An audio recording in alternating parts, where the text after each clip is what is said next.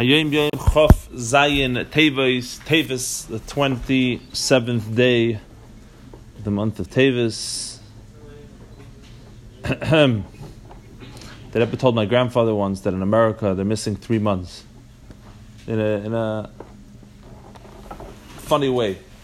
One of the months that Rebbe said America's missing is Tevis. Because in Yiddish, the oi sound turns very deep, so it comes like an a sound. So Tevis. Tevis means to do favors. So he said that no one does real tavis, no one does favors in America. Everything is a quid pro quo. Everything is a tit for tat. Everything is with an expectation that ultimately there will be reciprocity. Just to do a teva, just for the sake of the teva, mamish. This that ever said that he heard from his father-in-law that uh, America doesn't have tevas. Um, obviously, it doesn't mean it should remain that way, but uh, that's how it was uh, apparently in the 1940s. I'm sure now in 2023 it's much, much better. Right, Eshe? Fine. So it says, Rabbeinu Hazakin Amar, the Alter Rebbe said, Yiddish Gashmis is Ruchnis. Very strong words, because it doesn't say Yiddish Gashmis could be used for Ruchnis. Also, Yiddish Gashmis is Ruchnis. Jewish physicality, the physical items, the physical things of a Jew are spiritual things. And what that means to say is because it's contradictory. You know, Gashmis is not Ruchnis, but it means that it's it's it's a whole identity is spirituality. You know, in Shabbos, if you, I carry out, there's a shiur. A lot of Gemara in Shabbos is that what is the measurement to be liable when I carry it out on Shabbos? You carry four cubits, you carry out from Shusar Yachid to Shusar Then the Mishnah says something fascinating. The Gemara says that what if I take something out which doesn't have the requisite shiur amount, but it's in a keli? And the keli, of course, is enough. The halacha is you're not chayiv, you're patur. Why? Because the keli is considered tafel. It's completely, its whole identity is nothing other than a vehicle, a vessel to contain the item inside of it. And therefore, it's not even considered a vessel. It's nothing. The only thing you count is what's inside. And if inside does not have the right measurement, you're not your, your, your, your patur. So it's the same concept. When we say that Yiddish Gashmias, that Jewish Gashmias is Ruchnias, we don't mean uh, uh, uh, um, physically, we don't mean, uh, um, you know, according to physics, but we mean that its whole identity is ruchnius. A yid gets gashmius for the purpose of doing with it avodas Hashem and transforming it, reconfiguring it. Hashem makes creates the world ex nihilo, something from nothing, and we make nothing out of something. Right? We take something and we make it something holy, something spiritual, something which is a reflection like a window something which reflects, which is transparent and reflects the divine infinity, um, the realization that Einoid Mavadi. In any event, that the Alter Rebbe said that Eibishter gibt uns Gashmias, mir sollen machen Ruchnias. The Eibishter gives us Gashmias in order that we should make out of it Ruchnias. Amol, as, as is Lerega Nitazoi, some, once in a while, Amol, if it, if it happens, that lerega it's not that way. For for a time being for a very short time lerega it's not that way. In other words a person doesn't have gashmis we just said the Eibishter git uns gashmis Hashem gives us gashmis what if a person says look Hashem's not giving me gashmis in order for me to be able to make it ruchnis uh, he's not giving me health he's not giving me money. He's not giving me a relationship you know whatever whatever a person is is seeking in life they say, look, you're not giving me the gashmias which I could now take and transform that. Person says, oh, give me a wife, then I'll build a Bayis Ne'eman B'Yisrael. It will be a beautiful home, a Beis Hamikdash for the Eibishter.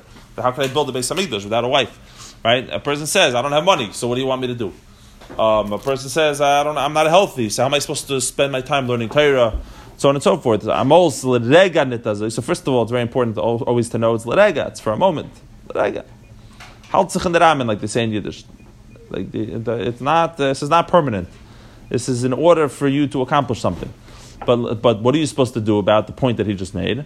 So he says, "Darfin gavin the nafilu minchas ani gitraful." You have to give the Abishter even a minchas ani, whatever you have.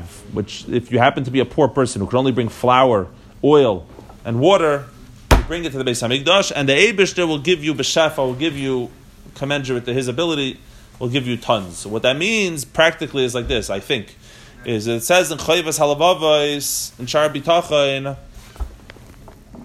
it says that um, why does the Abishter uh, make people work, right? Because so he says, right? He says, why? If Hashem provides everything, why does He create the concept of ishtadlus of working? So he says, because I don't know, because it's it, if if if you don't, if you have free time, you're going to end up sinning, right? You're you're not going to do avodas Hashem. So it's a favor to us that Hashem says, look, I'm going to keep you busy. Therefore, you won't do avodas. He gives two explanations. This is the first explanation. That he says, look, what happens when you have free time?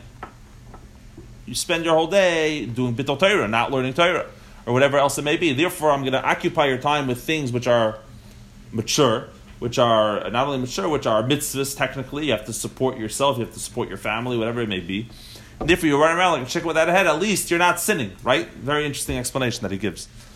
Um, and therefore, he says that if you show God that when you have a free day, when you have free time in your life, you don't spend it idly. Adam la'amul yula that you're born to toil and you use that time to toil as hard as you would have worked on a work day to serve the Eibishter, and Hashem doesn't have to make you work because He sees that look, you, you, you, you utilize your free time to actually work. So it's the same thing uh, here, a very similar concept that essentially, like the famous story, right? The guy says that if the czar, if I would have a billion dollars, I would give it to the czar. If I had a trillion dollars, I would give it to the czar. If I had my mansion, I would give it to the czar. If I had a yacht, I would give it to the yar, the czar, whatever. Anyways, they told the guy, they said, "What about your two chickens and the egg they have?" Says, "Oh no, I only have two chickens and an egg, right?" So you understand, he's willing to give away everything, but what he has, but Mamish, how could he give that away? So Lamaisa, this is the story. That's what the Alter is saying. Is that is look, the guy says, "Oh, you're not giving me gashmis." The Abishter gives us gashmis to make it ruchnis. He says, "Look, when you sacrifice your gash, your little tiny minute gashmis that you have, and you give it to the Abishter, you're showing the Abishter that." Um, that you mean it, because for you, that's all you have, and you're giving all you have. So when you give a minchasani, then the Eibishter gives you more gashmis for you to transform the gashmis um, uh, into ruchnis.